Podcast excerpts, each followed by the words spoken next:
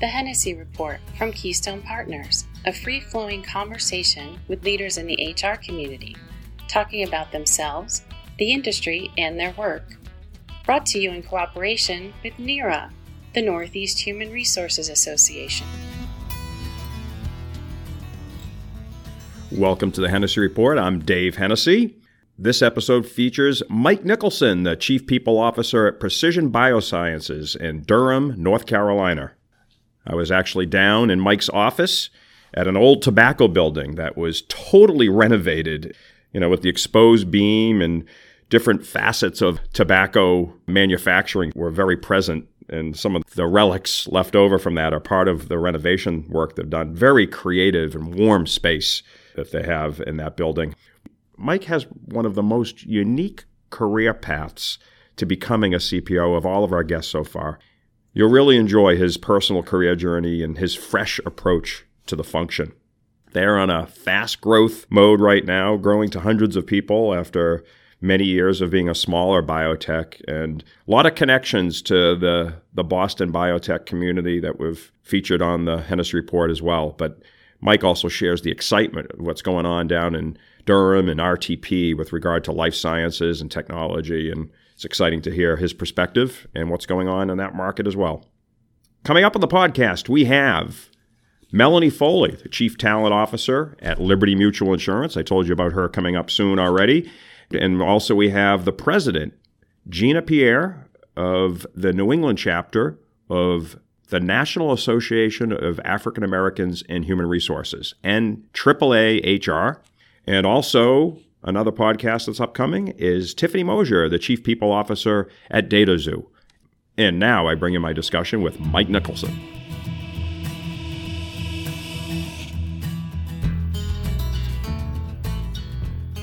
Hello, Mike. Good to have you on the podcast. Great to be here. Here we are in Raleigh, North Carolina. A lot of overlap between Boston and Raleigh. In fact, you were just in Boston a few months ago for the, the LEAP HR conference, where we met some of our colleagues and our former podcast guests. That's Andy, right. Andy Porter, uh, Stephanie Franklin at Vertex, uh, Ginger Gregory at Biogen. A lot of connection between Boston and Raleigh, a lot of overlap between industries and companies like Fidelity and Biogen and the biotech community, which is so robust in both cities, as well as the higher ed, the rich higher ed environment. So great to be down here working with you. And before we start, maybe we can talk a little bit about your background and maybe something early in your life that kind of led you to where you are today in some way. Uh, sure. So my, my background is not typical of what you would expect from somebody heading up HR. My career actually started in music. Growing up, I always wanted to be a musician. That was all I ever planned on doing. And actually went to school part time initially to be a musician and had the opportunity to drop out and go on the road instead, uh, which I did for a few years. In retrospect, I actually think that's where my, my interest in, in human relations really came about because I, I had to get along with these crazy musicians I was traveling with uh, and, and the crowds we were dealing with and the, um, you know, the club owners that we were desperately trying to get us to pay. Um, that is a hard game to play, though. So after a few years of that, I, I realized that there was a, a, better future for me that would perhaps require some more schooling. So I went uh, back to college this time for chemistry, then ended up getting a PhD in molecular biology and genetics and then obviously became head of HR a decade or so later after that. How the heck does that happen? How do you go from music to science PhD and end up in the head of human resources chair? this is uh, this is a unique path. By the way, before we do that, what musical instrument were you playing? What was uh, the guitar. You were guitar. Okay. guitar player. Yeah, that's great. So, so I, I have found, and, and maybe you've heard this from other people on your podcast, that there's actually a lot of musicians in science, and there's tremendous overlap, I, I think, between uh, sciences and math and music. Hmm. Um, and, and, I, and I do think they both activate parts of your brain similarly, or at least complementary. I always viewed science as, a, as an inherently creative uh, activity, just like music. And you know, as we, as we think about music composition or music improvisation, it's very much about problem solving. It's very much I'm, I'm on this chord now. I'm trying to get to this chord in the next bar. What's a fun way to get there? Uh, and I think the really great scientists out there, uh, and I'm not putting myself in that category, but, but uh, I, I, certainly tried my best, uh, view experiments the same way. As we know where we are, we know what we're trying to figure out. What's a creative way to get that answer and solve that problem? Hmm. Um, moving from from the lab bench into human resources, I think, is is very much the same question. Is we know where we are, we have a goal we're trying to accomplish. what's an interesting way we can create that? What are the tools we have to, uh, to potentially answer that question? Was there something that you were doing as a scientist here that helped people see that maybe you should lead this function? What how, how was that? Was that a natural step? Can you just talk through how that have come about? Uh, sure, and, and I'll, I'll preface it by saying that I'm I'm not a founder of the company, but I'm the first full time employee they had that wasn't a founder. So um, almost a founder. Almost, yes. I, I, started seven months after the founders did. So you know, after 12 years, it's really a matter of semantics at this point. Uh, semantics and equity in the company. um, at any rate, so I've, I've been here for about 12 years now, mm. and the company was very small for our first nine years. Uh, the, the number that stands out to me in May of 2015, we had 15 employees that date stands out because that was when we started hiring after our Series A, just a, about a month or so earlier. So to, to connect those lines, that also tells you that for nine years we didn't have venture capital backing. Um, we were self-funded. We had enough research deals with other partners that we were we were getting by, mm. but we certainly didn't have the resources to grow the team. So when we did do a Series A investment and had a, a large large influx of cash, we knew where we were going, and it was time to start hiring people. So I think partially because of, of my time at that point had been nine years in the company, I wanted to be very active in, in how we grew. And so in fact, I ended up hiring. Why? Why did you want to be so active in it? Because I, I saw the, the great team that we had assembled. I mean, it was a small team, but it was incredibly functional. Um, it was a very close team. We mm-hmm. got an enormous amount of work done, mm-hmm. enormous quality of work done, given the circumstances. Again, you know, not not exactly rolling in cash. Right. We had to. You had to be efficient. You had to be, yeah. Right, right. We had to be efficient. We had to work well together. Right. We had to, you know, politics. We were too small to have politics be involved. Right. And and frankly, maybe it was selfish. I, I didn't want to mess that up. Ah. by just starting to hire people willy nilly. Right. So we, we didn't have a, an internal HR team. We were outsourcing all HR at the time. So we didn't have a recruiter or even a you know manager of HR to start recruiting. So I, I kind of took it upon myself to start recruiting people um, and ended up hiring, I, I, think, the first 15 or 20 people in, in our initial growth. So really the first doubling of the company uh, were mostly people that I hired. Mm-hmm. Um, and I loved it. Mm-hmm. I loved it because you know it was great to to again, maybe selfishly, to right. identify areas that, that I saw I, I couldn't bring to the company, but I knew we needed some great immunologists. Right. Um, so if I could find a great immunologist, it was great to bring them on board and make sure that they understood why they were coming in. You didn't want to mess this thing up. That's why you got exactly. involved. You're like, let's keep exactly. this thing great. exactly. Now, whether I was qualified or not to, to do that, but you jumped. You jumped in. But, I, said, but I jumped in. Let's do this thing. That's great. Yeah. So yeah, you've jumped in. You're doing a lot of HR things, bringing on talent how did you become now the head of HR? Was that another couple years later, or did it come quickly after this growth, that growth spurt you're talking about now? Uh, it was gradual. In, in fact, uh, I, I had two positions that were, in a lot of ways, looking back, kind of HR heavy. Uh, the first one was something we called uh, Director of Scientific Operations. At that point, I was an interim leader of one of the research groups. We were hiring, I was hiring uh, someone to take over full time. I was, I was leading that group in the interim, but in the rest of my time, I was facilitating interactions between the groups. I was, you know, kind of the, the, liaison between the various research groups and the development groups to make sure that, that we were all well aligned with the company strategy, uh, the scientific strategy, and, and, and our growth strategy. At the time, I didn't recognize it, but a lot of what I was doing was, in fact, HR. So you've give two examples that you've just jumped in and did. Yes. That were HR things that you weren't calling HR at the time. Uh, right. Well, because I'm a scientist. right. If I wouldn't possibly do HR. Um, and, and, then after that, I ended up being vice president of, of research and development, and and once again found myself I, I was either interim leading a group, or I didn't have a, a group overall, but but was leading the, the company from a, a, higher perspective and really working with the CSO to make sure that his vision was integrated, which again involved a lot of working with each team's needs, trying to figure out, you know, if, if they were properly resourced, mm-hmm. if we had redundancies, overlapping functions, and if so, how can we smooth those out? Mm-hmm. You know, mm-hmm. whether it was moving people or moving functions. Right. So Workforce again, planning, all this, yeah, exactly. Right. You get it. So, um, so, so when we finally reached a point as a company that we saw our trajectory, um, I think we were around 100 people, and maybe maybe a little bit less we recognized, all right, over the next three to five years, we're going to continue to grow at this rate. And you know, right now, I think we had, or at that point, we had a handle on it, but we really thought, okay, now's the time to really bring somebody in and own this. And we got to talking about what that person would look like, and a lot of the characteristics we came up with were somebody that really got the science and understood the scientists and could speak that language uh, and, and, could really be an, an, integrated part of the business and not a bolt-on function. Mm-hmm. And at some point, someone has said, "Well, I think that's you." um, and of course, my my scientist hat. I said, "But but I'm a scientist." uh, and, and in fact, over about uh, a two month period of, of really thinking about it, uh, talking to any HR professional that, that would listen to me, um, you know, to have me call to the blue and say, "Hey, you don't know me, but I'm thinking about this job. What do you think?" Yeah. Uh, it, it became clear that yeah, that's where my interests were. That's what I was doing, and so yeah. I uh, you said my, yes. my head in, and, and, and here I am. Yeah, what a great story about how to how somebody came into this role. That's awesome. You know, I know all about genome editing and editing DNA, but maybe some of our listeners don't know. maybe you can put it in layman's terms exactly what you do here at Precision Biosciences. So, so I, so others can understand, not me. So others probably know about it more than they think. If they've seen the recent movie Rampage, I haven't uh, seen that yet. It's but. it's uh, it's something. Okay. All, all kidding aside, uh, so gene editing is in, in our world it's a very old field, but I would say in in the world it seems to be a relatively new phenomenon. Uh, at, at, this point, a lot of people have probably heard of CRISPR.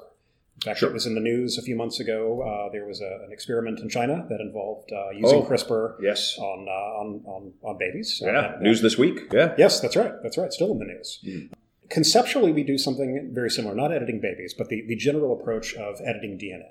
So we have a tool that we can use to change the code uh, of, of, DNA in any organism. So we can modify it to either uh, turn on certain functions or turn off certain functions or change the way the DNA actually encodes the information. So as we think about genetic diseases that are caused by one gene that maybe has you know, one or two defects in it, that, that results in a, in a genetic disease, we can potentially use our tool to go in and modify that DNA to correct that uh, and restore normal function. And what is the tool? Is it an injection type tool that it's an organism itself? How does it? How does it? What's the tool look like? What it's a it's a molecule. It's a okay. single molecule. It's a, it's a protein. It's a protein. So you've yep. uh, uh, certainly heard of proteins before. It is a uh, single protein that we engineer that we can change the way it interacts with DNA mm-hmm. so that we can target it to any specific gene we feel like modifying. Mm. So in a case of a genetic disease, if we know exactly the gene that is involved with uh, with this disease, we can target this molecular tool right to that spot to make the, the edit that we want to get the desired outcome. I know there's certain uh, diseases, uh, therapies that you're close to getting some traction on? Uh, where, where's the most exciting things for the work that you're doing? Exciting um, potential, I should say. Yeah, great question. So we, we work in three main verticals. From the precision biosciences standpoint, we are mostly focused on gene therapy and cell therapy. Cell therapy is most advanced right now for us, and, and this is where instead of focusing specifically on one gene, we're engineering immune cells to be better cancer killers. In fact, we had our very first IND approved in late 2018. This is uh, approval from the FDA to start a clinical trial, and we are making the material for that right now in hopes to be treating patients uh, sometime later this quarter. Mm, that's exciting. Congratulations. And you're in another growth phase, it sounds like. You mentioned to me before we sat down to speak that uh, you expect to be a much larger company. You're in another inflection point here for the organization. Yes, we are. What's driving that? I imagine some of the things you just said, but uh, what's happening with your growth internally? Uh, that's right. A lot of it is to support the, the cell therapy work, um, this, this immune cell programming to, to fight cancers. Um, it, it, takes an enormous team to, to make that material, to qualify it, to determine whether or not it's good enough for a clinical trial. And it takes an enormous team to figure out what to do with the results and how to act from there. Um, one thing we are also doing right now is we are bringing in manufacturing in house. Um, for this this first trial, we have a, a contract partner that's mm-hmm. doing most of the manufacturing. There's a lot of those around here, right? Uh, there are. The, the, one we're working with happens to be in Tennessee. Oh, okay. um, that's because we, you know, want to go visit Graceland every once in a while. So uh, they're they're in Memphis. Yeah. Um, but but as as we look at the at the complex nature of that manufacturing, it's something that we would like to have more control over. So we're we're actually uh, renovating a, a, manufacturing suite just down the road mm-hmm. in the Research Triangle Park now, uh, and hope to bring on a full manufacturing team uh, by late this year, which also adds to that headcount. Sure. Um, and then also in gene therapy, we've mm-hmm. got a number of studies, uh, none of the, none of which are far as far as the cell therapy, but uh, we're, we're collecting large animal data now on five or six uh, genetic diseases that we hope to use to pick our lead and backup in in short order and get moving on those very very quickly, so that we can uh, get those into patients that are, are sorely in need of treatment in the next few years. That's great. So let's talk a little bit about the culture here at Precision. What's important to, as you call them, precisioneers? I think that's the name you employees refer to themselves by. Is that really actually used? I started the website. Do people actually use that term? we do. It's precisioneers. People love being a precisioneer. All right, that's great. Um, what's important to them, the precisioneers, about the way people work, the culture here? How would you describe that? So, an important thing to know about the company um, is if you were to look at the founders and look at the folks that have been here for a while, there's not a lot of expertise outside of precision biosciences. Uh, our CEO, this is his first time being a CEO. Our CSO, it's his first time being a CSO. Uh, I have never worked in biotech before. This is my first and only job in biotech. And your first HR job. And my first HR job. Uh, and, and so, what I guess I'm trying to communicate is we didn't have a lot of understanding of what we should be doing. We couldn't say, oh, when I was at GSK, this is how we did it. Or, well, at Novartis, this is how we did it. So, we largely built a company that we wanted to work for. And, and that's what people love about being here is we have built this company really from scratch in our image of what we think an awesome biotech company should be. Um, at its core, we do have five core values that we, we determined, gosh, probably 10 years ago at this point. I remember doing the exercise because it seemed so dumb to me. There were, you know, eight of us around a table. We knew each other very intimately. We worked 90 hours a week together, and we decided to come up with core values. Um, who, who, came up with this idea, first of all, to do this? Like, uh, how did this happen? This was our former chief operating officer, who yeah. started one month after me, so another another old timer, and right. he came with this idea. We so need we to define core values, okay. and, and pre-HR Mike Nicholson thought this is the dumbest thing we could possibly be doing. Um, in, in, retrospect, I think it was actually genius because it, it, it did a couple of things. One, we agreed they were not going to be aspirational. We weren't going to say this is the company we want to be. These are values we want to have. These are these are values that mean something to us. And two, we, we haven't forgotten about them. We keep them front and center. And and really we view those values as the the core, the non-negotiable things about our culture. They're easy. It's respect, accountability, adaptability, perseverance, and innovation. I always lead off with respect because I think that's at its core what what we're about is recognizing that we're, we're pushing the envelope I mean, there there haven't been companies doing what we're trying to do. So we have to respect the fact that everybody that, that joins this team that wants to be a precisioneer is all in and, and they want to contribute. And and we have to respect that regardless of what your title is, where your position is, you know, who's to say who's not going to have the, the best best idea for how to proceed next. Mm-hmm. So it begins from a place of, of utmost mutual respect for each other recognizing that we are all here with the same vision to use this amazing tool we have to cure people of some really horrible stuff. Mm-hmm. The rest comes from there. That's great. And as you grow, um, I'm sure a concern of yours is maintaining that because you have a growth wave coming up now.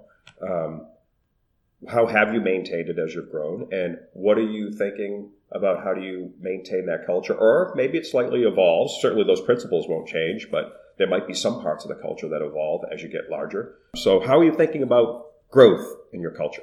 Yeah, and I think uh, what's most important is to not fool ourselves that it's not going to change. Uh, you know, we're viewing it very much with open eyes. That uh, of course we have to change. Mm-hmm. you know, as as we hit certain milestones, external pressures change.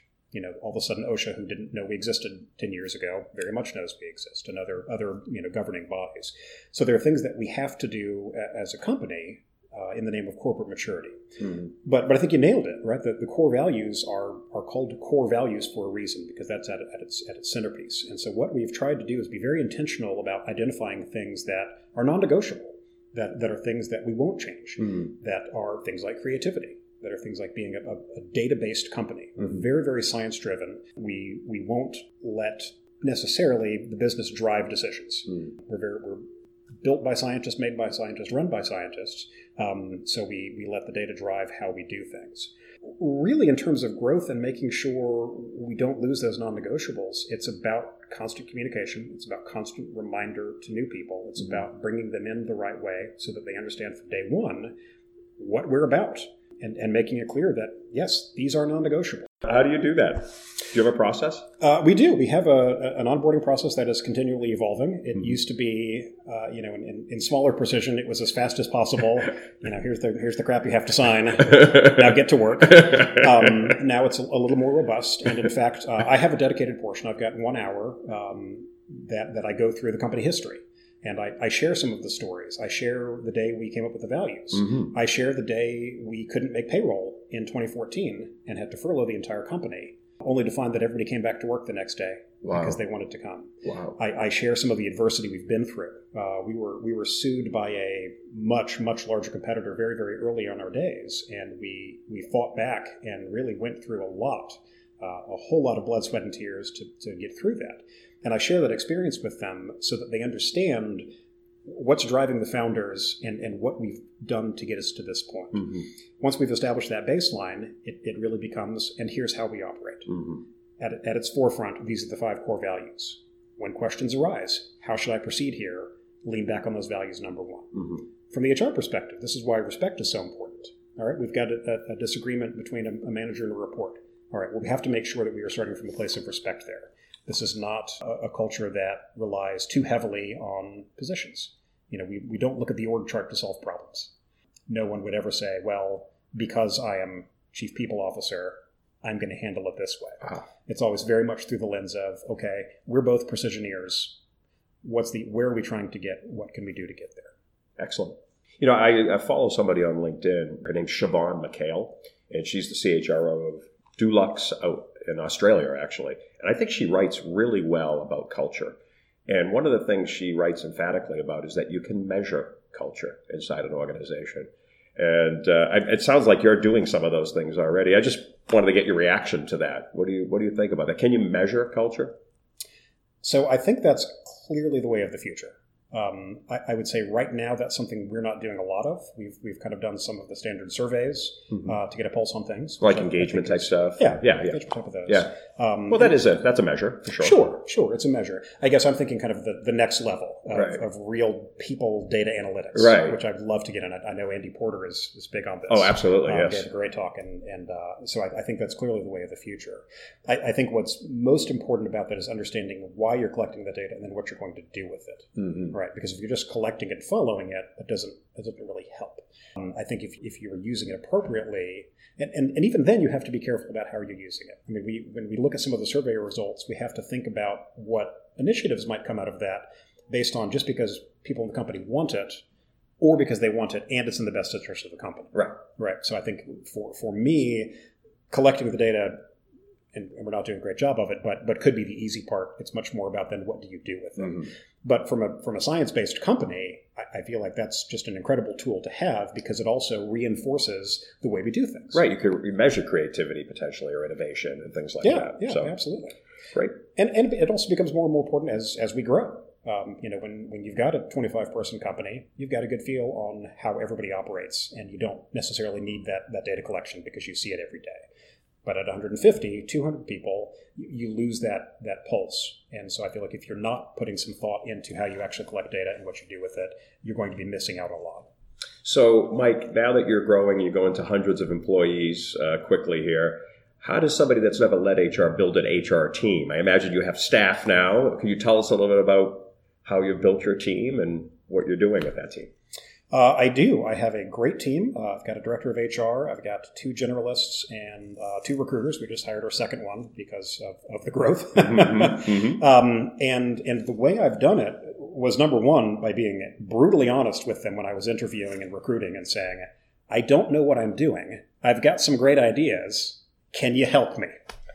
Um, and, and being very clear, you know, what, what my expectations were. And, and I, I remember in, in, the interview I had with, uh, with Cindy Doyle, our, our director, I told her, I said, what I'm looking for is for someone that when I say, I hate our handbook, I want to set it on fire, she says, Great, I've got a lighter and I've got some ideas.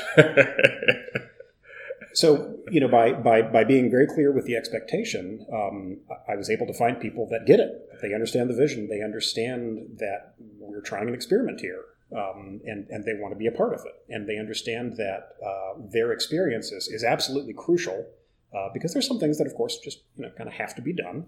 Um, but but understanding that the experiences they bring are tools and techniques, just like in lab, that we can pick and choose from to solve the questions uh, in, in the best way that's right for the company.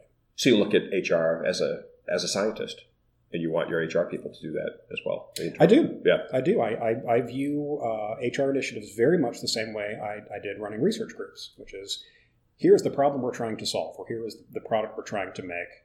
Let's take an, a, an inventory of the tools and techniques we have.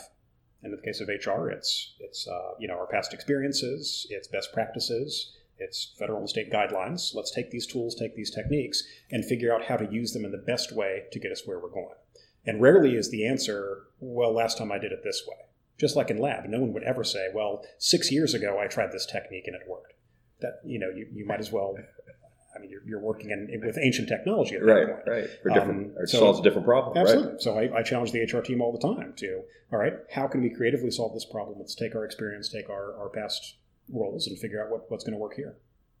We talked a little bit before. I, I, started off talking about the connection between Raleigh and Boston. Uh, what's the uh, the ecosystem here with regard to biotech talent here in the Raleigh market? Can you talk a little bit about what's going on here, why it's exciting to be in this market right now in this area? In this industry. Yeah. Um, so I, I, will preface this by saying that that precision is actually in Durham. Oh yes, I meant RTP. Understood. yeah, yeah. So Durham I, is very fiercely protective of being Durham and not Raleigh. Yes, so, and it's, it's a very um, different feel here. Obviously, we're in all the brick buildings, all the yes. old tobacco buildings that we're sitting in right here. So, so I apologize. No, I apologize. I for, for, for, our Durham audiences, I had to say something. on and, and, actually, as a Durham native, I also had to had to speak up. Uh, yeah. to, to on Durham. Right. Uh, it, it's a it's a great market, and, and, you touched on this briefly. I think there are a lot of parallels with Boston, um, the Cambridge area. We've got uh, a number of great institutions, academic institutions between Duke, UNC, uh, North Carolina State, sure. even smaller ones, North Carolina Central right around the corner from us. Mm-hmm. So we've, we've got this in, incredible collection of, of, of great academic minds. Mm-hmm. There have also been at the Research Triangle Park a, a, number of large pharma over the year that have spun out a lot of small biotechs um, uh, generally. So between spinouts from universities and uh, and spinouts from some of the larger pharma, and of course the, large pharma themselves, mm-hmm. uh, we've got a, a, really rich environment um, with some great scientists and engineers and problem solvers um, that have a lot of interest in doing some great great work. Excellent it's interesting. This has become more and more of a hotbed, I think, for biotech. Uh, a lot of which I think is comes down to quality of life. You know what, what we do have here that uh, that Boston can't offer is, is much more pleasant winters, uh, yes. much shorter commutes, you know, more affordable real estate. Um, you know the, the price we pay for our beautiful restored tobacco warehouse per square foot is uh, is a fraction of what it costs in Kendall Square. Yes, Kendall Square is, is out of sight right now. Mike, we deliver this podcast in cooperation with NEHRA, the Northeast Human Resources Association, and they have a young professionals group within it. And we always ask a, a question on the podcast to our guests uh, from a member of NEHRA YP. And this question is Do you still see there's a strong need in HR for some of the traditional training that, you know, like the SHRM certifications and the PHR? I just, what's your comment and your answer to that NEHRA yeah. YP question? I, I, think that's a great question, and I, I think that classical training and those certifications are incredibly valuable. Um, as I reflect on my team, as I told you, I, I, needed people that could help me actually accomplish the things we want to do. And without enough of that, uh, that, that classical training, if you will, somebody like me is, is going to get into trouble. Um, I, it's interesting. I've, I've actually considered should I be SHRM certified, and, and I think for me, probably not, because you know what, what I do bring is out of the box thinking that, that doesn't necessarily align to things that you know are, are best practices mm-hmm. um, or even necessarily compliant. So so having people that that know that and can say, great idea, here are the parameters in which we need to work mm-hmm. is, is of, of, great importance. You know, at, at, Precision, we're very interested in professional development. Um, we know that's important for people's uh, career development. So even folks on my team that don't have SHRM certification, uh, I'm encouraging them to, to go ahead and do that, um, to, to pick that up, to bring in that expertise and, and have that's that great. development. Plus, be plugged into a network of other people um, that have that experience They're all professional development, yeah, right? Absolutely. I, I, think about your role, and it must, uh, must bring some great advantages as you're leading the HR function. And I'm just thinking about the advantages you have over your peers that are CHROs that haven't had the science background. Like when you're in discussions, you can stay right up to speed with the scientific conversation that's going on. Can you talk about how it's helped you in your, this function, being a scientist, sure. having sat in their chairs as well? So sometimes I feel a little guilty about it. And at Leap Guilty? HR, I, well, I do. At, at Leap HR, we, we talked about this in a roundtable session that I led. I would say that the biggest advantage I had was instant credibility with the rest of the leadership team and the company. right? It, it, I never had to worry about HR seeing as a bolt on function because they knew me, they knew how I'd contributed to the team, they knew how I would continue. So from, from the moment I took the role, nobody ever thought, oh, here comes HR. It was always, oh, here comes Mike, this is going to be neat. So, so the fact that I've had instant credibility is very, very helpful. Then, yeah, practically, day-to-day conversations are, are very different. You know, when we're having, uh, you know, for instance, this year we did a, a compensation analysis it's one thing to have those numbers and to have you know done compensation projects at other companies, but to have occupied several seats within there and, and hired people along those lines, the conversation is just very, very different. Right. You know, when we're talking with hiring managers about the difference between a research associate and a scientist, I know it firsthand, right. and, and I can I can talk about it very, very differently. I think the other advantage I have in terms of, of really integrating the HR strategy with the business strategy is is not having to play catch up there. That that not only am I aware of the business strategy and the scientific strategy, I'm still contributing to that as well as the HR. So it, it's even it's it's beyond partnering with and, and really truly merging. And and to be fair, I'm, I'm grateful for our CEO to to understand the importance of that and still having me on the leadership team and still having me in scientific discussions and, and you know utilizing that background mm. through the lens of how does this apply to our people strategy. Right. Are there any disadvantages to not being a traditional hr person? Absolutely. Um, and, and truthfully i think one of the the biggest disadvantages is the, the exact counterpoint to credibility. Um, you know because people know me and they, they know what i've done from a scientific point they also still sort of see me where i was so when it's useful for me to, to have instant credibility, it's great. When I have to deliver news or you know roll out a, a policy or something that that doesn't necessarily resonate with the scientific staff, they then quickly revert. But you're Mike. You used to be at the bench with us. So I think for, for some people, uh, particularly folks that have been here for a long time, it, it can be challenging at times to see me in a different role. Uh, so it's kind of the flip side of the same coin. Right. It, it's an instant in, but then when I use that to do something that they're not necessarily 100% on board with, it's very disorienting. I can see I can see that being a challenge at times. But overall, it's, it's obviously very great for the company and you. Mike, one of the questions I like to ask on the podcast is if you could write a letter of advice to your 30 year old self, what would you write? Uh, I, I think for me, what I would tell 30 year old Mike w- would be to get more comfortable in my own skin faster.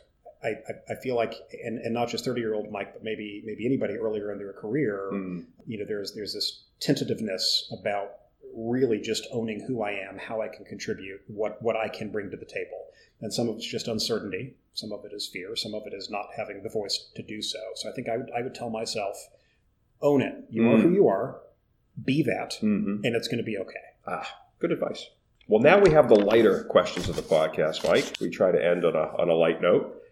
Well, we talked about performances early on. You were in the music business, and uh, I asked this question too. And I was wondering, uh, what's the best performance you've ever seen? Music, sports, a show? What comes to mind?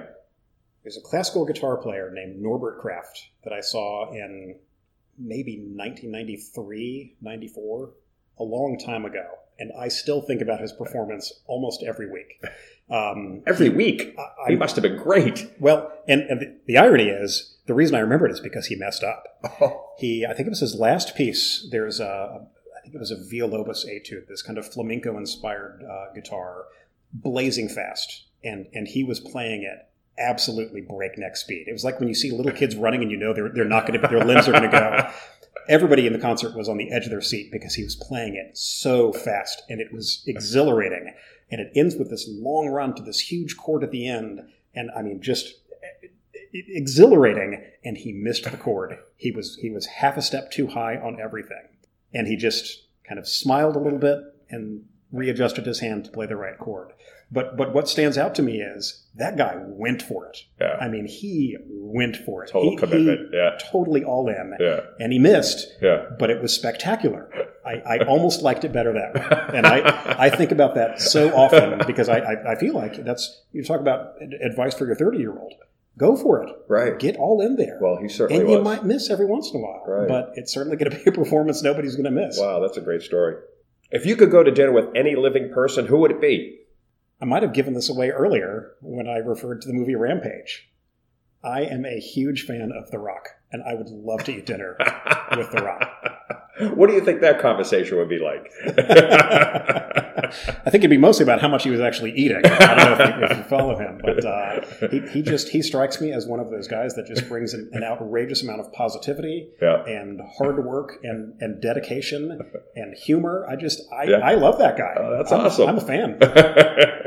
Mike, it's been so great having you on the podcast. Thanks for having me here in Durham, not Raleigh. Pleasure. Thanks for coming.